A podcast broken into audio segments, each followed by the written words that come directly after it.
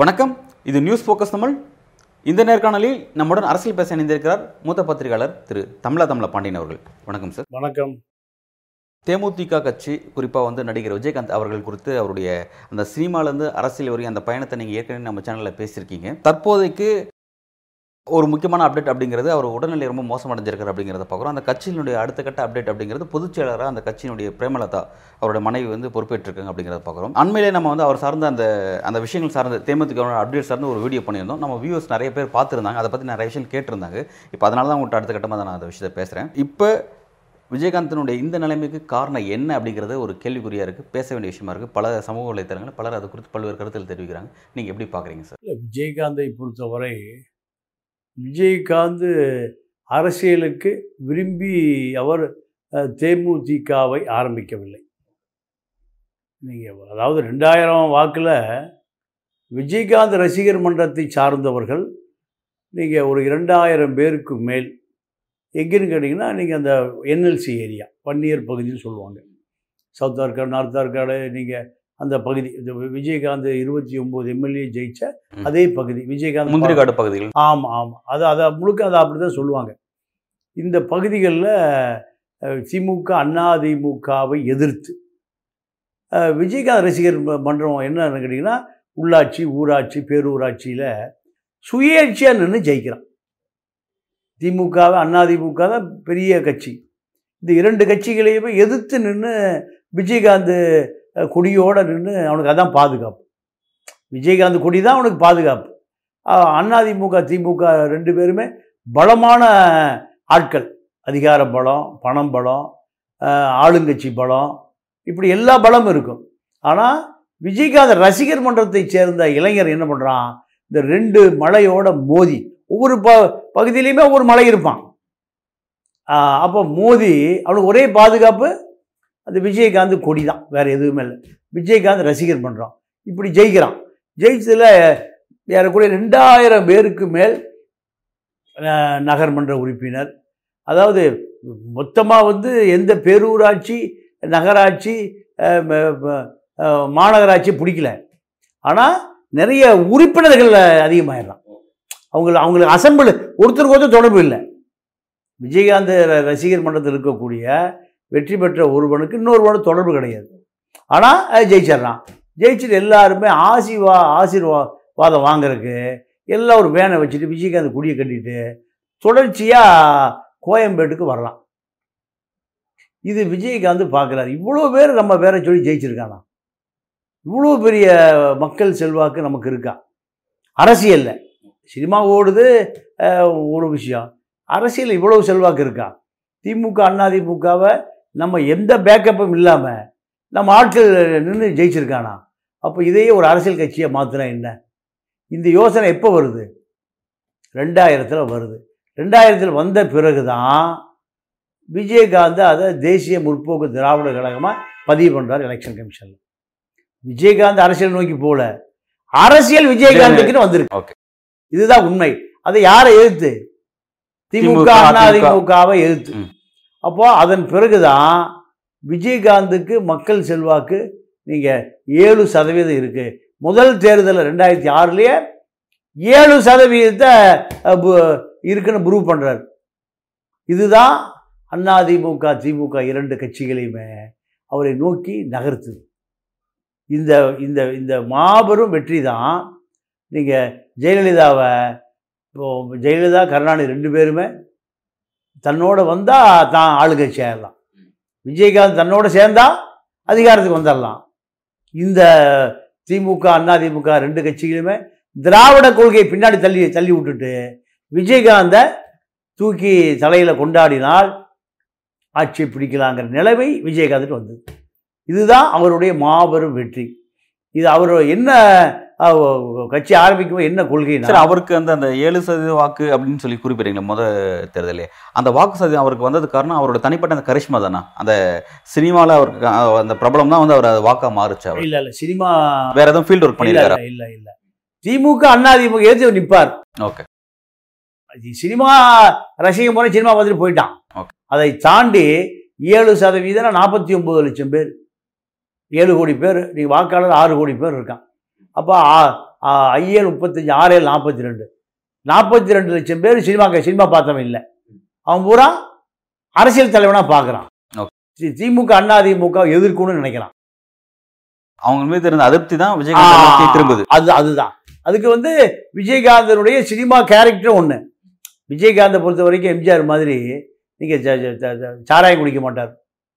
Cigarette குடிக்க புகை பிடிக்க மாட்டார். இந்த எந்த மா வில்ல வே வேஷமே இருக்காது.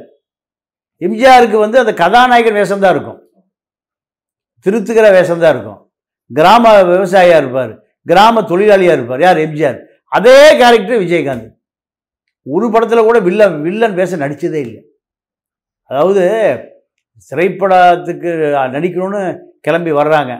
சுந்தர்ராஜன் இப்ராஹிம் ராவுத்தர் எல்லாம். முதல்ல சுந்தர்ராஜன் வந்து கிளம்பி போயிடலாம் அப்புறம் இப்ராஹிம் ராவுத்தர் வர்றாரு.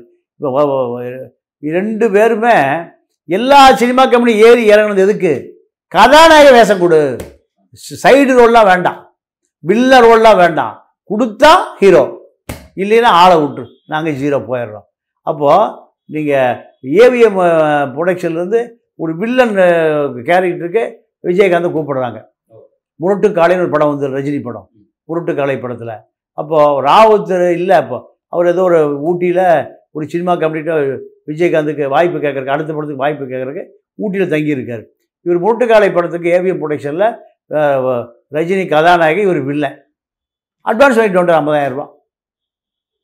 ஏவிஎம்மில் இப்போ அட்வான்ஸ் வாங்கிட்டு வந்து திருப்பி கொடுத்த ஒரே நபர் இப்ராஹிம் ராவுத்தர் தான் விஜயகாந்துட்ட. உடனே இப்ராஹிம் ராவுத்தர் வர்றாரு. வந்தோடனே சொல்கிறாரு ஒரு நைட்டு எல்லாம் விருந்து நண்பர்களுக்கெல்லாம் விருந்து திரைப்பட நண்பர்களுக்கெல்லாம். நைட்டு விருந்து விருந்தெல்லாம் முடிச்சு அது ஒரு ஐயாயிரம் மதியாயிரம் செலவாகி போச்சு.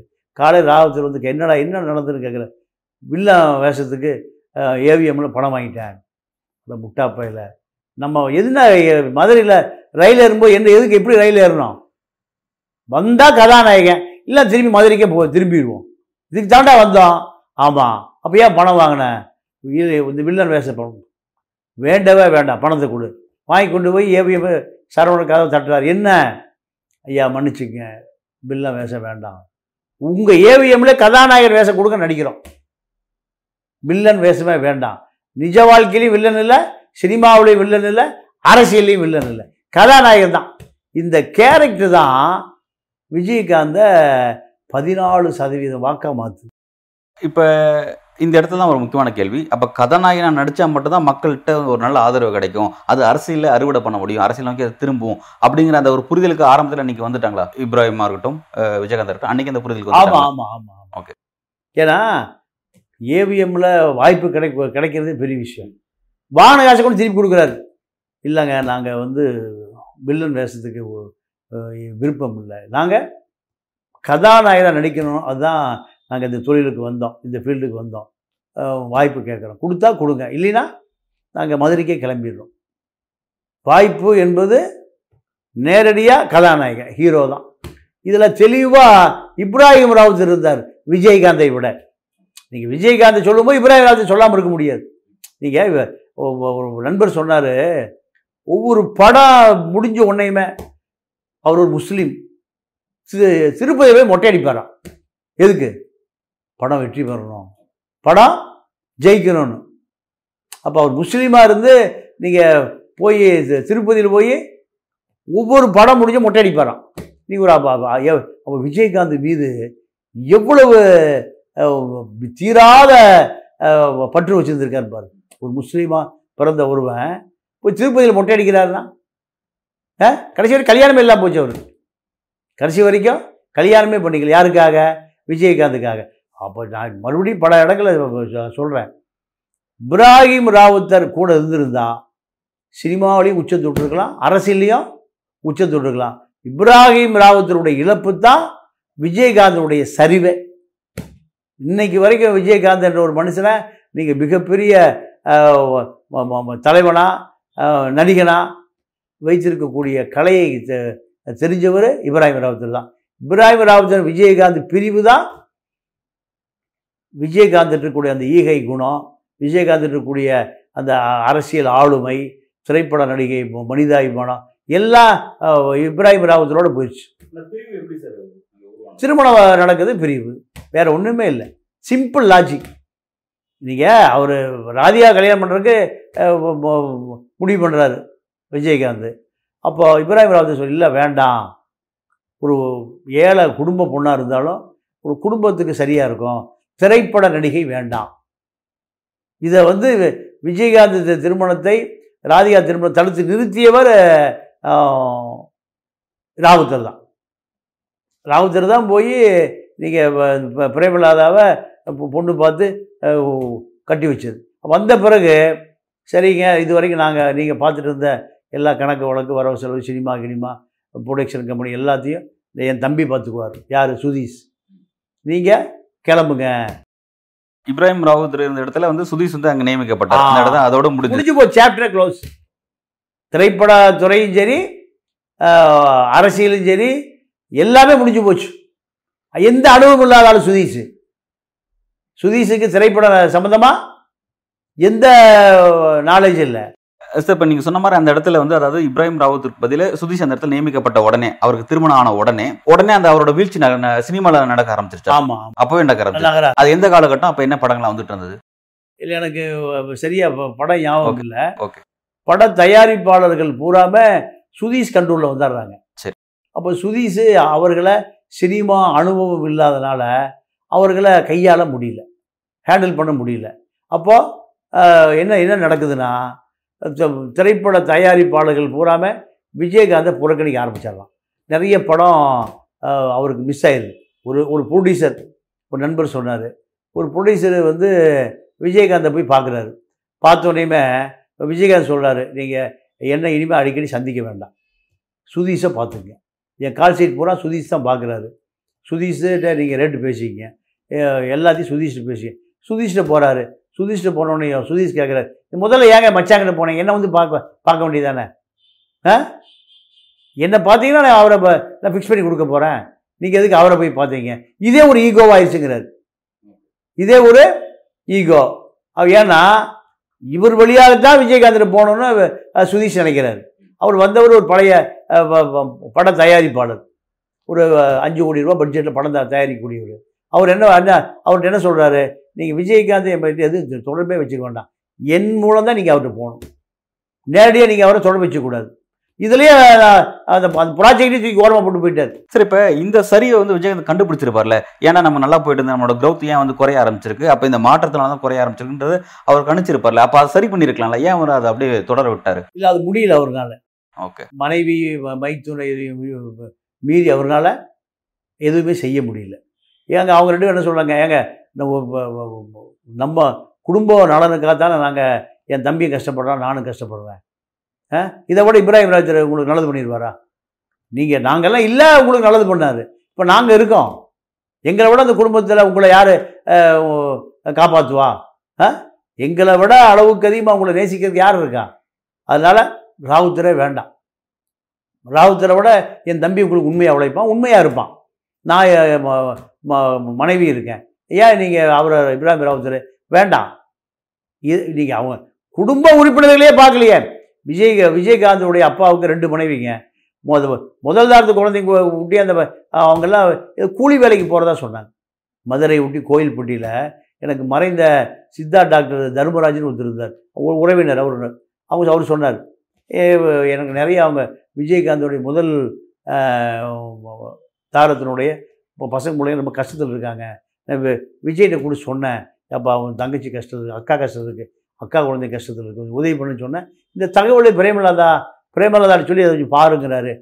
பிரேமலாதா பார்க்கவே இல்லை. பிரேமா பிரேமலாதாவுடைய உறவினர்கள் பிரேமலாதாவுடைய த த அக்கா தங்கச்சி ம- அவங்க சகலை அவங்க தான் இப்போ பெரிய பெரிய தொழிலதிபர்களாக மாறுறாங்க. இது சாதாரணமாக இருந்தவங்க. அப்போது நீங்கள் இப்ராஹிம் ராவுத்தரும் இல்லை விஜயகாந்துடைய உடைய அக்கா தங்கச்சி தம்பி சின்னம்மா பெரியம்மா இப்படி அவங்க அவங்க தரப்பும் இல்லை. எல்லா தரப்பும் யார்? பிரேமலாதா தரப்பு தான் பெரிய தொழிலதிபர்களாக. நீங்கள் பாண்டிச்சேரியில் வெங்கடேஸ்வரா மெடிக்கல் காலேஜ் இருக்குது ஆண்டாள் அழகர் பொறியியல் கல்லூரி இருக்குது இப்படி எல்லா நிறுவனங்களுமே இவங்க கட்டுப்பாட்டுக்கு வந்துருச்சு. சரி, இப்ப ஒரு அதிகாரமே தன்னை சுத்தி ஒரு பெரிய அதிகார மட்டமே உருவாகுது. அதுக்கு நம்ம மனைவி தான் தலைமை தாங்குறாங்க. அப்படிங்கிற இந்த விஷயம் வந்து நாளைக்கு ஒரு மோசமான போக்கு போகும் அப்படிங்கிறத கணிக்க தவறுறாரு அவர் விஜயகாந்த். அவருக்கு அவர் பார்வைக்கு இதெல்லாம் போகவே இல்லையா? போ- போகுது. அந்த அவர் அந்த கண்டிக்கக்கூடிய நிலையிலிருந்து அவர் விலகிறார். தலை தவறுகிறார் நீங்கள் அவர் அவருக்கு ஒரு ஒரு பெரிய பலவீனம். பெரிய அந்த பலவீனத்திலிருந்து அவரால் மீளவே முடியல. ஜெயலலிதா கூட சட்டசபையில் சொல்லுது. சட்டசபையில் குடிச்சிட்டு வர்றாரு விஜயகாந்த்னு. ஒரு பெரிய சர்ச்சை ஆமா, தெரியுமா? ஆமா, ஆமா சொன்னாங்க. அந்த பலவீனம் வந்து அதிகமாயிட்டே போகுது. அது இவருக்கு உடம்பு சரியில்லாம போனதுக்கு காரணம் அந்த பலவீனம் தான். அப்போ உடல் நலிவடைஞ்சிட்டே போகுது. இதிலிருந்து மீண்டு வர முடியல. சரி இப்போ நீங்கள் வந்து அவரோட நலிவு அடைஞ்சதுக்கான காரணம் ரெண்டு விஷயத்தை குறிப்பிடுறீங்க. ஒன்று அந்த குடிப்பழக்கத்தை ஒன்று குறிப்பிடுறீங்க. ரெண்டாவது வந்து அந்த அவரோட நண்பர் இப்ராஹிம் வந்து கூட இல்லாமல் போனதுன்னு குறிப்பிடுறீங்க. பட் இன்றைக்கு வந்து அவரோட பலவீனம் என்ன அவரோட நலிவடைந்ததான காரணம் என்னன்னு சொல்லிட்டு பிரேமலதா ஒரு கருத்தை முன்வைக்கிறாங்க. கடந்த காலத்தில் இவரால் உருவாக்கப்பட்ட எம்எல்ஏக்கள் இவருக்கு செஞ்ச துரோகம் முதுகில் அவங்கள தாக்குனாங்க. அதன் காரணமாக தான் அவர் வந்து இந்த மாதிரி ஆயிட்டாரு அப்படின்னு ஒரு விஷயத்தை முன்வைக்கிறாங்க. அதை எப்படி பார்க்குறீங்க? இல்லை அதாவது விஜயகாந்த் மனைவியும் மச்சானும் வருவதற்கு முன்பே விஜயகாந்தோடைய நண்பர்கள் யார்? மைக்கேல் ராயப்பன் சுந்தர்ராஜன் அருண் பாண்டியன் இப்போ இப்படி நம்ம நிறைய பார்த்த சாரதி இப்போ எம்எல்ஏ இருக்கால எக்மோர் பழைய எக்ஸ் எம்எல்ஏ இப்படி நிறைய பேர் மனைவி மச்சான்லாம் வர்றதுக்கு முந்தைய விஜயகாந்துடைய நண்பர்கள். விஜயகாந்த் நிறைய பேர் போடா வாடான்னு தான் கூப்பிடுவார். எல்லாம் எல்லாம் நண்பனுங்க. அப்போ இந்த போடா வாடாங்கிற உரிமையோடு விஜயகாந்த் கூப்பிடுறத விஜயகாந்த் மனைவி கூப்பிட ஆரம்பிக்கிறாங்க. யாரை? எம்எல்ஏக்களை. ஓகே. அவன் அவன் எப்படி இருப்பாங்க? விஜயகாந்துக்கு விஜயகாந்தோடு அவங்க இருபத்தஞ்சி முப்பது வருஷமா ப- ப- பழகியிருக்காங்க. ராவுத்தர் எப்படி பழகினாரோ அதே போல் அருண் பாண்டியன் மைக்கேல் ராயப்பன் அவரை பட தயாரிப்பாளர். யார்? மைக்கேல் ராயப்பன் சுந்தரராஜன் சுந்தரராஜெல்லாம் ஊர்லேருந்து கூட்டிகிட்டு வந்தவர். சென்னை வரும் சென்னை வருவதுக்கு மதுரையிலேருந்து கூட்டிகிட்டு வந்த நண்பர்கள். அவையெல்லாம் போடாவாடா நண்பர்கள். அப்போது ராவுத்தரே அப்படி தான் போடாவாடா நண்பர் தான். ராவுத்தரை போய் பிரேமலதா போடாவாடான்னு ஒத்துக்குவாரா? அருண் பாண்டியன் அந்த அம்மா போடாவாடா சுதீஷும் போடா கூப்பிட ஆரம்பிச்சிட்டாராம் யார? எம்எல்ஏக்களை. அப்போது இவர்கள் என்னென்னா அது பெரிய அதிகார மையமாக நினைக்கிறாங்க. அப்படி இருக்கும்போது எப்படி அவங்க இருப்பாங்க? நீங்கள் இப்போ அதிமுக ஆஃபீஸுக்கு போங்க. எனக்கு தெரிஞ்சு எண்பத்தஞ்சு வயசு ஆட்கள் எம்ஜிஆரோட சட்டமன்ற உறுப்பினர் இருந்தவங்க எனக்கு என்ன இன்னும் ஏடிஎம்கே ஆஃபீஸ்க்கு வராங்க. உதாரணத்திற்கு நம்ம சம்பந்தம். சாரி சமரசம். சமரசன்னு ஒரு முன்னாள் எம்எல்ஏ தெரியுமா? டிவி டிபேட்டுக்கெலாம் வருவார். அவர் எம்ஜிஆருக்கு நெருக்கமானவர் மூணு முறை எம்எல்ஏ. எந்த ரொம்ப ரகசியம்னா சமரசம் வர சொல்லுங்க வர சொல்லி தான் அவர் பேசுவார். இன்றைக்கி பார்த்தீங்கன்னா இன்னும் அண்ணாதிமுக ஆபி ஆஃபீஸை அவர் பார்க்கலாம். நீங்கள் அப்போ அண்ணாதிமுக ஆஃபீஸ் என்பது எம்ஜிஆர் காலத்து ஆட்கள்லாம் வந்து போகிற இடமா இன்னைக்கு வரைக்கும் இருக்குது அறிவாலயத்துக்கு போங்க. அறிவாலயத்தில் கருணாநிதி அரசியல் ஆரம்பித்த காலத்தில் எப்போ? அறுபத்தி ஏழுக்கு முந்தி. இருந்த நண்பர்களை பூரா நீங்கள் பார்க்கலாம். நடக்க முடியாத நீங்கள் அதை சாமிக்கண்ணு நாட்டான்னு விழுப்புரத்தில் சொல்கிறாங்க பொன்முடிக்கு சீட்டு வாங்கி கொடுத்தவர். எண்பத்தஞ்சு வயசு. கருணாநிதி கஷ்டப்படும் போது அந்த வீட்டுக்கு வந்து நீங்கள் மளிகை சாமானம் பணம் கணம்லாம் கொடுத்தவர். பழனி. கருணாநிதி எப்போ விழு- விழுப்புரம் தாண்டி ரயிலில் போனாலும் டிஃபன் கேரியர் டிஃபன் மாவட்ட செயலாளர். ஏன் எதோட நிற்பாராம் டிஃபன் கேரியரோடு நிற்பாராம் சரி தலைவர் இப்போ சுற்றுப்பயணம் போகிறாரு நாக்கு ருசியாக சாப்பிட கிடைக்காது. எறா சுறா புறான்னு நீங்கள் பாண்டிச்சேரி கடல் இருக்கிறத பூரா இப்போ இப்போ டிஃபன் கேரியர். அப்போது இப்படி தான் கட்சி இருந்திருக்கு. ஆனால் இப்போ கோயம்பேடு கட்சி அலுவலகம் கிழிஞ்சு தூ கொடி தொங்குச்சு நானே பார்த்தேன். கொ கொடியை கொடி மாத்திர கூட ஆள் இல்லை. அந்த கொடி கிழிஞ்சு நாலா மூணாக தொங்குச்சுங்க நான் பார்த்தேங்க. யாரோ பார்த்து நான் சொல்லலைங்க. கோயம்பேடு வழியாக நான் போகும்போது வரும்போது பார்த்தா அந்த கன்றாவியாக இருக்கும். அந்த அலுவலகம் எவ்வளோ ஜே ஜேன்னு இருந்த அலுவலகம் ஆளே இல்லை. ஒரு ப ஒரு நிருபர் போய் அதில் படம் முடிக்கிறான் ஒரு ஆள் காக்கா உரிமை கூட இல்லை. பூட்டி கிடக்கு. அப்போ விஜயகாந்தனுடைய ஆளுமை என்பது நீங்கள் ரெண்டாயிரத்தி ப- பதினாறு பதினாறில் மக்கள் நல கூட்டணி ஆரம்பிக்கும் போது கம்யூனிஸ்ட் கட்சி தலைவர்கள் பூரா அங்கே இருந்தாங்க. ஆமாம் இருந்தாங்க. ஒரு சினிமா நடிகனை சர்வதேசிய பேசக்கூடிய கம்யூனிஸ்டுகள் லெஃப்ட் ரைட் ரெண்டு கம்யூனிஸ்டும் அங்கே காத்து கிடந்தாங்க. வா நீ கூட்டணிக்கு வான்னு. இதெல்லாம் பெரிய வரலாறு. கம்யூனிஸ்ட் கட்சிக்கார் யாரையுமே அங்கீகரிக்க மாட்டாங்க. ஏன்? கம்யூனிசம் என்பது நீங்கள் அது வெல்லப்பட முடியாத சித்தாந்தம். உலகத்தில் நீங்கள் மிகப்பெரிய புரட்சி ரத்தம் சிந்துவது தான் கம்யூனிஸ்ட் கட்சியோட வேலை. இந்தியாவில் கம்யூனிஸ்ட் கட்சி ஆங்கிலேய காலத்துலேயும் சுட்டுக் கொள்றான் கம்யூனிஸ்ட்டை நேரு சுதந்திரம் அடைஞ்ச பிறகு சுட்டுக் கொள்றான் பத்தாண்டு காலம் எட்டாண்டு ஒன்பதாண்டு காலம் தலைமறைவாகவே வாழ்ந்தவன் கம்யூனிஸ்ட். அந்த கம்யூனிஸ்ட் கட்சி எங்கே போய் நிற்குது தேமுதிக வாசல் தேமுதிக வாசல்ல சேப்ப கொடியை பிடிச்சி நிற்கிறான் அப்போ திமுக அதிமுக மாற்றா ஒரு சக்தியை கண்டுபிடிக்கணும். அதுதான் நோக்கம். ஆனா சார் இப்ப அந்த ரெண்டாயிரத்தி பதினாலு மக்கள் நல கூட்டணி கம்யூனிஸ்ட்கள் வந்து விஜயகாந்த் பின்னாடி போய் திரண்டு நின்னது. அதுக்கு பின்னாடி எல்லாம் பெரிய ரோல் பார்த்தது வந்து ஜெயலலிதா அப்படின்னு ஒரு விஷயத்தை வைக்கிறாங்களே. அவங்க தான் அந்த அப்படி ஒரு கூட்டணி உருவாக்குறதுக்கு பின்புலமா இருந்தாங்க மறைமுகமா. உண்மைதான் உண்மைதான் உண்மைதான். நீங்க வைகோவும் விஜயகாந்த் தான் அந்த மக்கள் நல கூட்டணி உருவாக்குனது. அப்படி உருவாக்கியனுடைய விளைவு தான் ஜெயலலிதா எத்தனை பர்சன்ட் ஜெயிச்சது? ஒன்றரை பர்சன்ட் இல்லை. எத்தனை பர்சன்ட் ஒன்றரை பர்சன்ட் ஜெயலலிதா ஜெயிக்கிறதுக்கு காரணமே அந்த மக்கள் நல கூட்டணி தான். இந்த விஷயத்த விஜயகாந்த் புரிஞ்சுக்கலையா? இப்படி என்னால கம்யூனிஸ்ட் நம்ம நோக்கி வராங்களே? விசிக்க நம்மளை நோக்கி வருது இவ்வளவு இவ்வளவு பேர் நம்மளை நோக்கி வரதுக்கு பின்னாடி காரணம் வந்து இதுதான் இருக்கு அப்படிங்கிற அவர் புரிஞ்சுக்கலையா? இல்லை அவர் சார் இது திட்டமிட்டு விஜயகாந்த இதில் மிகப்பெரிய பலனை பலனடைந்து தான் இதை கூட்டணி ஒத்துக்கிறது ஓகே. பலன் நான் விஜயகாந்துக்கு எங்கேயோ இருந்து ஒரு பெரிய பெரிய உதவி கிடைக்குது. ஓகே. விஜயகாந்துக்கு வைகோக்கும் ஓகே. தேர்தல் பெரிய நிதி கிடைக்குது. பெரிய பின்னணி இருக்கு- ஓகே புரியுது. அதுதான் இந்த கூட்டணி உருவாக்குச்சு. அப்ப வந்து நமக்கு வெற்றியை விட நம்ம கட்சியை விட நம்ம அதுதான் முக்கியம் அப்படின்ற இடத்துல நகர்ந்துட்டாங்க அவங்கலாம் இல்லை அவங்க என்ன நினைக்கிறாங்க? இதுக்கு நீங்கள் முதல்ல செஞ்ச தப்பை நீங்கள் ரெண்டாயிரத்தி பதினொன்றில் அண்ணாதிமுக கூட்டணி சேர்ந்துருக்கூடாது இவர். கூட்டணி சேர்ந்து இருபத்தி ஒம்பது எம்எல்ஏ வந்தார் பிரதான எதிர்க்கட்சி தலைவராக வந்தார். அதோட கட்சி முடிஞ்சு போச்சு. ரெண்டாயிரத்தி பதினொன்னுல அதிமுகவோட கூட்டணி வச்ச விஜயகாந்த் ரெண்டாயிரத்தி பதினாறுல மக்கள் நல கூட்டணியோட கூட்டணி வைக்காம திமுகவோட கூட்டணி வச்சிருந்தா அரசியல்ல அவருடைய வளர்ச்சி அப்படிங்கிறது அடுத்த கட்டத்துக்கு போயிருக்கும். அதை அவர் செய்ய தவறிட்டாருன்னு ஒரு விஷயம் முன்வைக்கப்படுது இன்னொரு ஒரு பார்வை என்னன்னா திமுக அதிமுக ரெண்டோட கூட்டணி வைக்காம தனித்தே அவர் பயணப்பட்டிருக்கணும். அதுதான் அப்படி பயணப்பட்டிருந்தா அவர் அரசியல் அடுத்த கட்டத்தில் நகர்ந்திருப்பாரு அப்படின்னு இப்படி ஒரு கருத்து முன்வைக்கப்படுது இந்த ரெண்டுத்துல எது சரின்னு நீங்க பாக்குறீங்க? இல்லை அதாவது என்ன நடந்ததுன்னா அவருடைய மனைவியுடைய அரசியல் உள்ளே வந்துருச்சு. அவருடைய மனைவி அரசியல் உள்ளே வந்துருச்சு. சினிமால அவங்க எப்படி உள்ளவன்றாங்களோ அந்த மாதிரி இந்த அரசியல் உள்ள இதில் பெரும் தொகை கிடைக்குது. இந்த கூட்டணி கட்சி சேர்ந்த பிறகு ஜெயலலிதாவை ரெண்டாயிரத்தி பதினொன்று இந்த கூட்டணி சேருவதற்கு முப்பத்தஞ்சு சீட்டு கொடுத்தது. முந்நூற்றம்பது கோடி ரூபா கொடுத்ததா கொடுத்தது. எவ்வளவு? முந்நூற்றி ஐம்பது கோடி. எந்த வருஷம்? பதினொன்று ரெண்டாயிரத்தி பதினொன்னுல. ஏடிஎம்கே கூட்டணி. ஏடிஎம்கே கூட்டணி. தேர்தல் தேர்தல் செலவுக்கு நிதினா கம்யூனிஸ்ட் கட்சிக்காரே பணம் வாங்குறான். டைரியில் பார்த்தோமா? தொகுதிக்கு பத்து கோடி ரூபா சிபிஐ சிபிஎம் ரெண்டு பேர் ப- பணம் வாங்குறாங்க. அது இல்லாமல் க கட்சியை நடத்த முடியாது.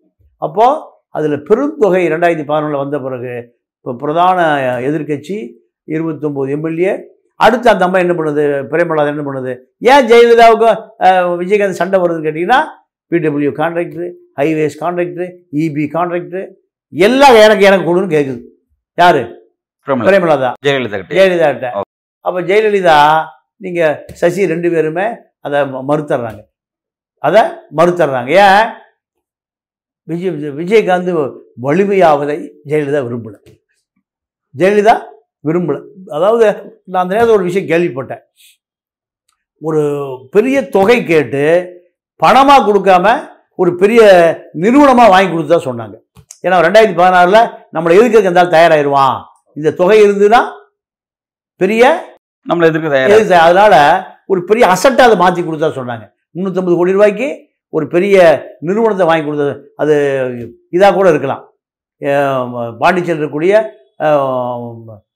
வெங்கடா வெங்கடாஜலபதி மெடிக்கல் காலேஜை கூட இருக்கலாம். ஏதோ ஒரு பெரிய அசட் ஏன்னா பணம் இருந்தால் அந்த பணம் நமக்கு நம்ம பணமே நமக்கு எதிராக திரும்பும். ரெண்டாயிரத்தி பதினாறில் இவர் நமக்கு எதிராக வலிமையாக திரும்புவாருன்னு அந்த அம்மா அப்பவே கணிச்சிருக்கு. அப்போ இவ இவர்கள் எல்லாமே பர்ச்சேஸ் பண்ண முடியும். இவர்கள் எல்லாத்தையுமே வாங்க முடியும். வா விலை கொடுத்து வாங்க முடியும். இதுதான். அப்போ அதை ஜெயலலிதா மட்டும்தான் தெளிவாக செய்ய முடிஞ்சது. நீங்கள் இது இந்த ரெண்டாயிரத்தி பதினொன்னுலேயே நீங்கள் ஆயிரத்தி ஐநூறு கோடி ரூபா கொடுக்கறதுக்கு தயார் சன் டிவி குரூப். யாருக்கு? விஜய் விஜயகாந்துக்கு. ஆனால் கருணாநிதி பணமே கொடுக்க வேண்டான்ட்டார். அதனால தான் ஜெயலலிதா அதை பர்ச்சேஸ் பண்ணுச்சு. அந்த இடத்துல கருணாநிதி சரி கணிக்க தவறிட்டாரா? கருணாநிதி என்னைக்குமே பணமே தர மாட்டார் கருணாநிதியுடைய ஸ்டைல் என்னன்னு கேட்டிங்கன்னா அவர் வந்து வறுமையிலேயே வாழ்ந்து வறுமையிலேயே ஆட்சி பண்ணி வறுமையாகவே மனசில் இருந்து வறுமையாகவே செத்து போயிட்டார். அவருக்கு நீங்கள் எனக்கு தெரிஞ்சு அறிவாலயத்துக்கு நானும் பல காலம் போயிட்டுருக்கேன் அறிவாலயத்தில் நல்ல காஸ்ட்லி சோபா வாங்கி போட்டதை சன் டிவி மேலே வந்த பிறகு தான் கிழிஞ்ச சோபா தான் கிடக்கும். எங்கே? அறிவாலயத்தில் நீங்கள் உட்கார்றதுக்கு பழைய சோபா தான் எப்போ? பத்து வருஷம் புத்தி வாங்கி போட்ட சோபா தான் கிடக்கும். காஸ்ட்லி ஒன்றரை லட்ச ரூபா ரெண்டரை லட்ச ரூபா சோபா எப்போ வந்தது? சன் டிவி மேலே வந்த பிறகு தான் அது பூராமல் நவீனமயமாக்கப்பட்டது. யார்?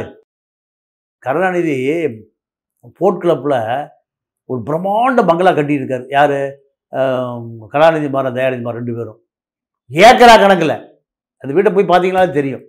உள்ளெல்லாம் போய் பார்க்க முடியாது. வெளியிலேருந்து பார்த்தா தெரியும் பிரம்மாண்டமான வீடு. ஐரோப்பா நாடுகள் அதிபர்கள் குடியிருக்கிற மாதிரி வீடு கட்டி வச்சுருக்காங்க. அப்போது தாத்தாவை கூட்டிகிட்டு போய் காமிக்கிறாங்க. பேரன் ரெண்டு பேரும். தாத்தா அந்த வீட்டை பாருங்க. அந்த வீட்டை அப்படியே பார்த்துட்டு முழுசாக அவர் பார்க்கல. முழுசாக அவர் பார்க்கல. ஆற்காடு கிளம்பு கிளம்பு. ஏன்? அவருக்கு எந்த மனசுக்கும் மனசும் வறுமை வறுமை வறுமை. சாக வரைக்கும் வறுமை தாங்க அவருக்கு. ஏன்? நீங்கள் அப்படி வாழ்ந்த ஆட்கள் வறுமையை ஜெயிக்கவே மாட்டோம். அவர் என்ன பண்ணுவார் அந்த பிறந்த நாள் அன்னைக்கு?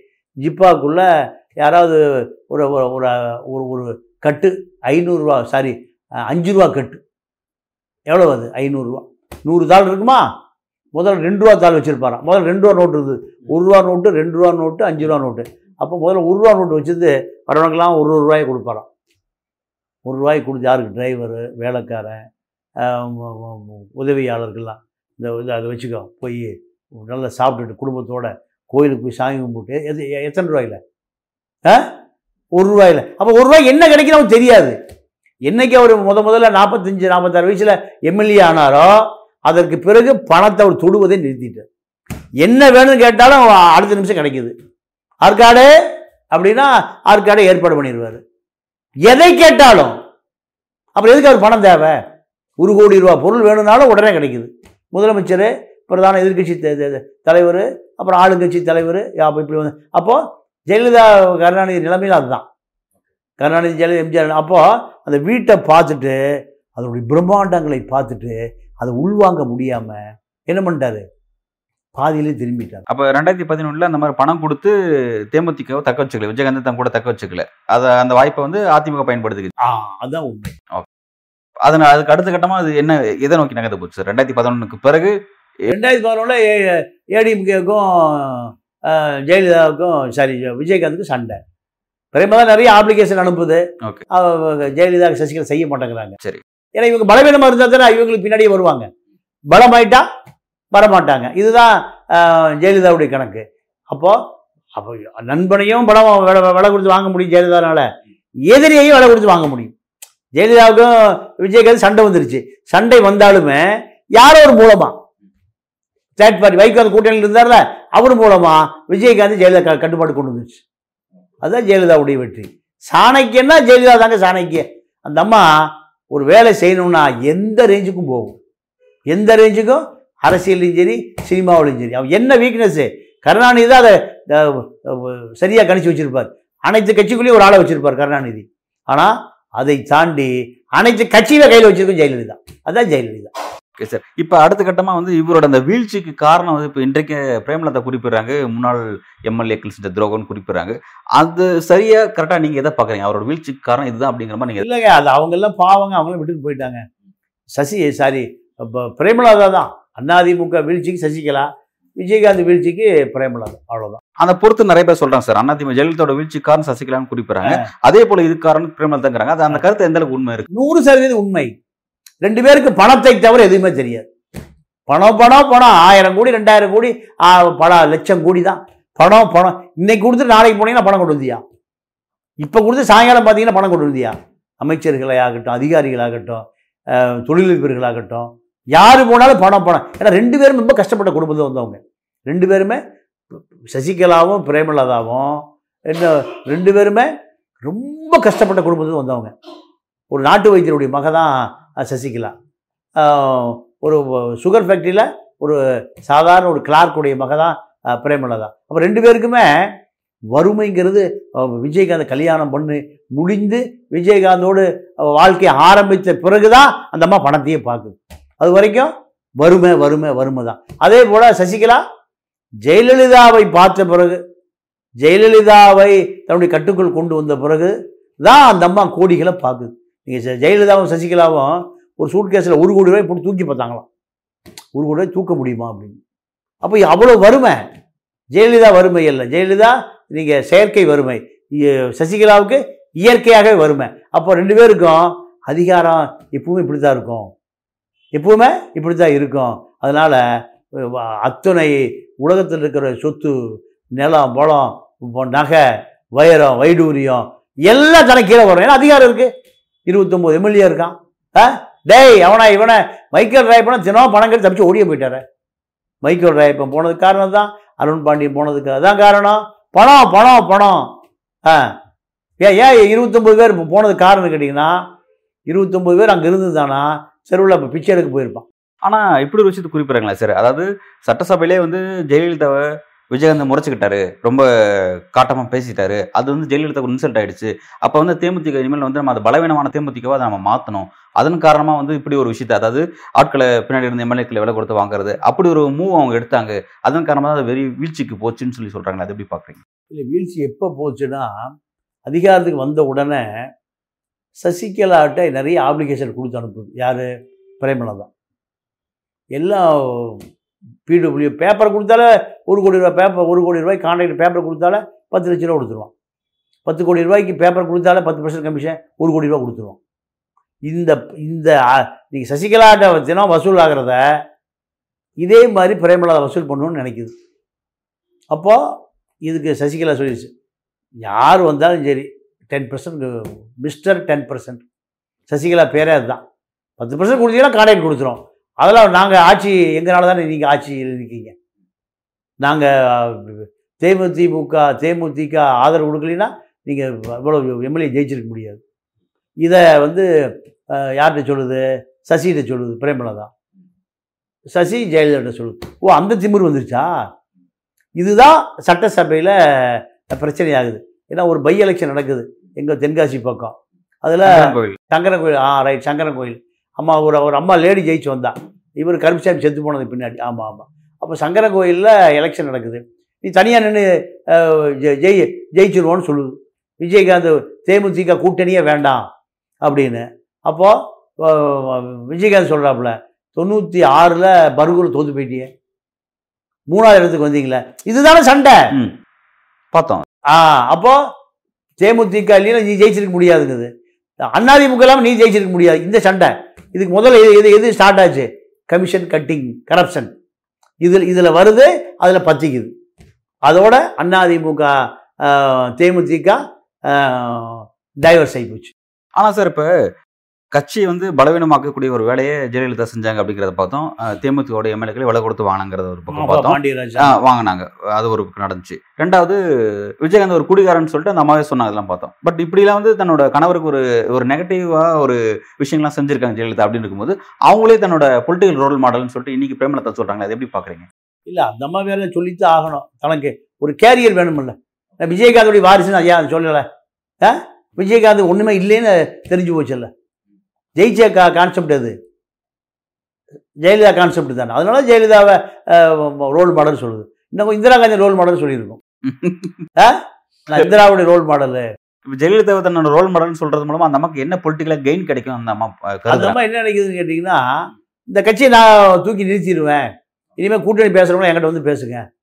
கூட்டணி பேசுகிறவங்களாம் இனிமேல் இந்த கட்சிக்கு ஆளினால் நான் தான். ஜெயலலிதா ஆளினால் ஜெயலலிதா தான். அதே போல் இந்த கட்சிக்கு இனிமேல் நான் தான் ஆளினால் வாய்ப்பு இருக்கா சார்? தேமுதிகக்கு அந்த வாய்ப்பு? அவங்க முடிஞ்சே போச்சு. நீங்கள் ஈரோடு கிழக்கில் பார்த்தோம்ல யாருமே கூட்டணி சேர்த்துலையே. இருபத்தி ஒன்று தேர்தலில் யாரும் கூட்டணி சேர்த்துலையே. வேலுமணிகிட்ட போய் பேசுகிறாங்க வேலுமணிகிட்ட கேட்ட டிமாண்டு நோட்டு சீட்டு வேலுமணி உங்களால் ஒரு ப- ஒரு ஒரு பர்சன்ட் ஓட்டு கூட இல்லை. கிளம்பி போங்கண்டா திமுக சேர்த்துலையே. அப்போ எப்பாவது அறிவாலயத்துக்கு வருவாரா? பாய்ஸ்காரன் வருவாரான்னு எதிர்பார்த்த காலம் போய் இவனுக்கு இல்லைனாலே நம்ம ஜெயிச்சிரும் ஐயா. இந்த நிலைமை வந்து என்ன காரணம்? அத்- அத்தனைக்கு விஜயகாந்தோடைய உழைப்பை பலாயிரம் கோடி பணமாக்கிட்டு கட்சியை அளித்த பெருமை பிரேமலதாவுக்கு தான் சாரும். இப்போ தேமுதிக பொறுத்த வரைக்கும் விஜயகாந்தோட வீழ்ச்சி அப்படிங்கிறத பார்த்தோம் இனி அவரால் ஃபெமிலியர் பேச வர முடியாதுங்கிறத பார்க்குறோம். அந்த இடத்துக்கு ஒரு ஒரு புதிய பாய்ச்சல் மாதிரி இவங்க அந்த பொதுச் செயலாளராக இது அடுத்த கட்டமாக வளர்ச்சி நோக்கி கொண்டு போகும். இன்னும் அந்த வாக்குகள்லாம் அந்த தேமுதிக வாக்குகள்லாம் அந்த பகுதியில் அப்படியே இருக்குது ஒரு வலிமையான தலைமை இல்லாமல் போனதான் அதோட காரணம். இனி அது வந்து சரி செய்யப்படும் அப்படின்னு சொல்லி அரசியல் விமர்சனம் சொல்கிறாங்க அதுக்கான வாய்ப்புகள் இருக்கா. எப்படி நகரும்னு பார்க்குறீங்க? விஜயகாந்த் கட்சியை வந்து ஈரோடு கிழக்கில் ஒரு சதவீதத்துக்கு கீழே போய் சைபர் நாலு சதவீதம். அரை சதவீதமாக சைபர் அஞ்சு. இது சைபர் நாலுக்கு போயிடுச்சு. அதான் புள்ளி வரும் மீண்டும் அதிமுகவுக்கு போயிட்டான் திமுக தொண்டை. திமுகவுக்கு போயிட்டான். பல கட்சிகளுக்கு போயிட்டான். சீமா கட்சிக்கு போயிட்டான். திருப்பி எல்லாம் வருவானா? பிரேமலாதாவை நம்பி வருவானா? வரவே மாட்டான். பல பேர் அங்கே போய் பல பொறுப்பில் பொறுப்புல வந்துட்டான். அதிமுகவில் போய் மாஃபா பாண்டியராஜன் அமைச்சராக ஆயிட்டாரு எனக்கு தெரிஞ்சு திருப்பூர் மாவட்ட செயலாளர் விஜயகாந்த் கட்சியிலேருந்து ஒரு மேயராக இருக்கார் தினேஷ்குமார்னு பல பேர் பல கட்சியில் போய் பெரிய பெரிய பொறுப்புக்கெல்லாம் போயிட்டான். தொண்டெல்லாம் போய் அங்கங்கே ஒன்றிய சேர நகரமாயிட்டான். அவனா அதெல்லாம் க கழிச்சு போட்டு தூக்கி போட்டு திருப்பி வருவானா? பிரேமலாதா நம்பி. வரமாட்டான். இந்த மாற்றத்தின் காரணமாகவும் அந்த கட்சியோட பொதுச் செயலாளராக மாற்றப்பட்டதன் காரணமாக கூட இனிமேல் எந்த மாற்றம் நடக்காது. அவ்வளோதானா முடிஞ்சு போச்சு. நீங்கள் விஜயகாந்த் காலத்திலே கட்சி அழிஞ்சு போச்சே. விஜயகாந்த் காலத்து தானே கட்சி. பிரேமலாதா கட்சியா? இல்லையே. விஜயகாந்த் விஜயகாந்த் விஜயகாந்தே பாவம் அவர் நோ நோய்வாய்ப்பட்டார் எழுபத்தோரு வயசு ஆகி போச்சு நோய்வாய்ப்பட்டார் கட்சி நோய்வாய்ப்பட்டுச்சு அவர் எப்போ ஐசியூக்கு போனாரோ கட்சி ஐசியூக்கு போயிடுச்சு. பிரேமலாதா மாதிரி எத்தனை டாக்டர் வந்தாலும் சரி ஆக்சிஜன் கொடுத்தாலும் சரி ஒன்றும் நடக்காது. ஏன்னா இது இந்த இது இந்த கட்சி விஜயகாந்த் எப்படி எழுபத்தி ஒரு வயசில் நீங்கள் சகலமும் ஓய்வெடுக்கும் நிலைமைக்கு போயிட்டார். பெட் ரெஸ்ட் சும்மா அவர் வெள்ளை வேட்டி வெள்ளை செடி காயில் கையில் கும்பிட்டு அவர் பாவம் அவர். எல்லாம் திட்டான். சரிஞ்சு கிரிஞ்சு உட்காரவே முடியல அவரால் அது குறித்து திரைப்பட இயக்குனர் பாண்டியராஜ் ஒரு கருத்து தெரிவிச்சினாரு. ஒரு நல்ல மனிதர் இப்படி போட்டு பாடப்படுத்துறாதீங்க அவருக்கு ம். ஓய்வு கொடுன்னு சொன்னாங்க. அதுக்கு அந்த அம்மா ரொம்ப காட்டமா அதாவது பிரேமலதா ரொம்ப காட்டமா சொல்லியிருந்தாங்க. எது என்ன செய்யணுங்கிறது எங்களுக்கு தெரியும். நீங்க சொல்லாதீங்க. ஒரு திரைப்படத்துல ஒரு விஷயம் மாற்றம் பண்ணுறதுக்கு அவ்வளவு பிரச்சனை இருக்கு. அரசியல் பல மாற்றம் செய்யணும் அது சில சிக்கல் இருக்கு. ஒரு கட்சியினுடைய பொதுச் செயலாளராக நான் மாற்றப்படுறேன் அப்படின்னா அதுக்கு வந்து தலைவர் வரணும். அதெல்லாம் விதி. அதன் காரணமாக தான் வந்தாங்கன்னு சொல்லி அந்த அம்மா ரொம்ப காட்டமா ஒரு வேற மாதிரி அதெல்லாம் ரைட்டுங்க அவர் ஒரு நோயாளி. அவர் ஒரு பேஷண்ட் ஓய்வெடுக்க பெறுவரை அவரை வச்சு நீ ட்ராமா போட வேண்டிய அவசியம் என்ன? இப்போ இந்த தேர்தல் வந்து பணம் கிடைக்கும். எவனா கூட்டணி சேருவான்? பிஜேபி கூட்டணி சேர முடிவாகி போச்சு. சரி இப்போ அவங்க அதை தான் எதிர்பார்க்குறாங்க அப்படின்னா அப்போ அவங்கள கூட்டணி வச்சுக்கூடிய கட்சியும் அந்த பேக்ரவுண்ட்லாம் பார்ப்பாங்கல்ல என்ன பலன் இருக்கு என்ன பலவீனம் இருக்குங்கிறதெல்லாம் பார்க்க தான் செய்வாங்க. அதை பார்த்தானே அந்த பணத்தை கொடுத்து வாங்க தான் செய்வாங்க. பட் அதை நான் பாசிபிலிட்டி சொல்லும்போது இல்லைன்னும் போது அது எப்படி அவங்க எதிர்பார்க்குறாங்க அதை? அண்ணாமலைக்கு தெரியும் இது பாயிண்ட் ஜீரோ பர்சன்ட் Okay. இருக்கட்டும்னு நினைக்கிறாரு. ஒரு கட்சி கூட்டணி இருக்கட்டும்னு நினைக்கிறாரு. சரத்குமார் அது கூட இல்லை. அவர்கிட்டையும் பணத்தை செலவு கொடுத்து அவர் ஒரு மாநாடு போட்டு அடுத்து நான் தான் முதலமைச்சருங்கிறாரு. இதைத்தான் பிஜேபி தலைமை விரும்புது. அவ்வளோ இவங்க இவங்களுடைய இவங்களுடைய ஸ்ட்ரென்த்தெல்லாம் அவங்களுக்கு தெரியும். பிஜேபிக்கு நீங்கள் டெல்லியில் இருக்கக்கூடிய பிஜேபி தலைமைக்கு ஐபி மூலம் உளவுத்துறை மூலம் ஆர்எஸ்எஸ் மூலம் இவங்க ஸ்ட்ரென்த் என்னன்னு தெரியும். இந்த ஸ்ட்ரென்த்தே போதுன்னு நினைக்கிறாங்க. ஒரு கமெண்ட் ஒரு கூட்டணி இருபது கட்சி கூட்டணி சேர்த்த போகிறாங்க சார். இருபது கட்சி கூட்டணி இவங்களும் ஒரு கூட்டணி அவ்வளோதான் வாக்கு சதவீதம் இல்லாமல் அவங்க எது கூட்டணி வச்சுட்டு என்ன என்ன கெயின் புரியல. ஒரு இருபது கட்சி கூட இருக்குல்ல. Okay. அரை அரை சதவீதம் போட்டால பேரளவில் இருபது பேர் இருபது பேர் சொல்லிக்கிறதுக்காக. ஓகே அது ஆனா பட் வாக்கு அப்படின்னு நாளைக்கு எலெக்ஷன் முடிஞ்சதுக்கப்புறம் ரிசல்ட் அதானே பேசும்? பேர் முக்கிய பேர் முக்கியம் இல்லை. என்ன நீங்க சாதிச்சு தானே பேசும்? அப்போ அது நெகட்டிவா திரும்பும்போது அது பாஜக ஒரு பெரிய இல்ல இல்ல. பாஜக அங்கே நெகட்டிவ் வந்தாலும் சரி பாசிட்டிவ் வந்தாலும் சரி ஒன்றும் பண்ண முடியாது. இதுதான் நிலைமை. அரசியல் பண்ணணும். எதிர்காலத்தினுடைய வளர்ச்சி இப்படி இப்போ இப்போ இப்படியெல்லாம் அரசியல் பண்ணாமல் விட்டுட்டு போயிட்டீங்கன்னா ஒன்றும் இல்லாமல் போயிடும். அதனால் முடிஞ்ச வரைக்கும் ஏதாவது அரசியல் பண்ணிகிட்டே இருக்கணும். கூட்டணியே இல்லைனா கூட நீங்கள் பல கட்சிகள் ஐஜேகேலாம் சேர்த்த போகிறாங்க ஐஜேகே என்ன ஒரு கோடி தொண்டனா இருக்காங்க கட்சியில்? இல்லை. கிருஷ்ணசாமி சேர்த்த போகிறாங்க ஜான் பாண்டியன் சேர்த்த போகிறாங்க ஏசி சண்முகம். இதெல்லாம் ஒரு கோடி தொண்டனா இருக்கான். லெட்டர்பேர்டு தான் இருக்குது கூட காசு கொடுத்தா ஆள் வருவான். காசு இல்லைன்னா ஆள் வர மாட்டான் அப்போ இதெல்லாம் பிஜேபிக்கு தெரியும். பிஜேபி எல்லாம் தெரிஞ்ச கட்சி தான் ஆர்எஸ்எஸ் எல்லாம் தெரிஞ்ச கட்சி தான் அதனால் பாமகவும் பிஜேபியில் தான் அதிமுக சேர்த்தாது திமுகவும் சேர்த்தாது. அப்போது பாமக என்ன நிலைமையோ அதுதான் தேமுதிக. சரி இப்போ முக்கியமான விஷயம் தேமுதிக வளர்ச்சி அடையும் போது அது வந்து எதோட வாக்குகளை தன் பக்கம் இழுத்துச்சு அப்படின்னா பாமகோட வாக்குகளை தன் பக்கம் கவர்ச்சி அப்படிங்கிற ஒரு விஷயம் சொல்ல பார்க்கப்படுது. ஏன்னா அது வந்த பெல்ட்லாம் அந்த முந்திரி காடு பெல்ட் அதை சுற்றி வளர்ந்த கட்சின்னு பார்க்குறோம். அப்போ அந்த இடத்துல இழந்த வாக்குகள்லாம் இனிமேல் வந்து பாமகக்கு திரும்ப பெற வாய்ப்பு இருக்கா? பாமக இதன் காலமாக அதை தேமுதிக வீழ்ச்சி பாமகவோட வளர்ச்சிக்கு வழிவகுக்குமான்னு கேட்குறேன் இல்லை இது வந்து தேமுதிக அது பாமக ரெண்டும் அதே கதை தான் இனியெல்லாம் கட்சி வளர்ச்சி என்பது ராமதாஸ் ஐயா அவர் நூறு ஆண்டு வாழணும்னு விரும்புகிறேன் உண்மையும் அதுதான். அவர் அவருக்கு பிறகு இந்த கட்சி கூட அப்படியே வேல்முருகிட்டு போயிரு. ஒரு ஒரு ஆள் இருக்க மாட்டான். எங்க? பாமக. பாமக. எப்படி சார் அந்த முடிவுக்கு வரீங்க எப்படி முடிவுக்கு வரோன்னா இவர் ஒரு கார்ப்பரேட் மைண்டு தான். சங்க ஆளெல்லாம் பார்க்க வராத. சங்க ஆளெல்லாம் என்னை பார்க்க வராத. ஏழை தொண்டை ஐயா காது குத்து கல்யாணம். அதெல்லாம் வர முடியாது போயா. அவர் ஒரு கார்ப்பரேட்டு அப்போ எப்படி கட்சி கட்சி கட்சியின் கார்ப்பரேட்டா ராமதாஸ் பொட்டி தூக்கிட்டு ஊர் ஊராக நடந்து போனது எனக்கு தெரியும். நடந்து போனது ஆட்டோவில் போனது எனக்கு தெரியும். அப்படி இல்லை. ராமதாஸுக்கு இப்போ எண்பத்தாறு வயசு. அவர் முப்பத்தாறு வயசு இருக்கும்போது உழைத்த உழைப்பு தான் இன்னைக்கு பாமக நிற்குது அன்புமணி வந்து அந்த உழைப்பு இல்லை. அதனால் தொண்டர்களோடு தொடர்பே இல்லை. கீழ்மட்ட தொண்டர்களோடு தொடர்பு இல்லை. அதனால் அந்த மூத்த தலைவர் பூரா ஐயாவுக்கு பின்னாடி அவர் நேராக போய் சேர வேண்டிய இடம் பண்டூட்டி தான். பண்டுட்டி வேல்முருகிட்ட போய் சேர்ந்துருவோம். எல்லாம் பேசிகிட்டு இருக்காங்க. ஐயா இருக்கார் இருங்க நான் நான் வர்றோம். ஐயா பின்னாடி நாங்கள் நேராக எங்கே? பண்டுட்டி பலாச்சோலை சாப்பிட வந்துடுறோம். இதுதான் நிலவரம். இப்ப கட்சி பாமக கார்பரேட் நகர அளவுக்கு ஏன் சார் ராமதாஸ் விடுறாரு? அதை சரி பண்ண ராமதாஸ் விஜயகாந்துக்கு தான் அவ்வளவுதான். வயசாகி இப்போ ஒவ்வொரு கட்சியிலும் இந்த மாதிரி பிரச்சனைகள் இருக்க தான் செய்யுது விஜயகாந்த் பிரச்சனை மாதிரி ஒவ்வொரு கட்சியிலும் இருக்க தான் செய்யுது. இப்போ பாமகோட இதுங்கிறது அது அவ்வளவுதான். அது அவ்வளவுதான். நம்ம அதை பேச வேண்டாம். தேமுதிக எல்லாமே இதுதான். பல்வேறு கேள்விக்கு ரொம்ப ஆழமாகவும் விரிவாக உங்களோட கருத்தில் வரீங்க மிக்க நன்றி சார். நன்றி வணக்கம்.